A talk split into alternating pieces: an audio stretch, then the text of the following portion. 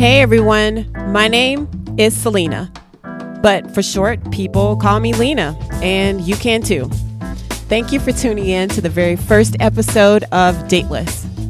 You know, I am always giving advice to people about life in general and or about dating, but for some reason I just can't take my own advice. Some weird shit in it. There were a few ways I could actually go with for creating this podcast and I chose the interactive approach, which means you guys can reach out to me and I will definitely be reaching out to you.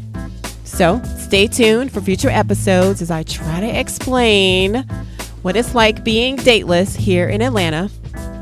And do people even date for a real purpose anymore? You know, I'm a little confused. Has it turned into maybe like a recreation game or sport? Maybe people should date less and focus on one person at a time. Or just focus on yourself because that works too, you know?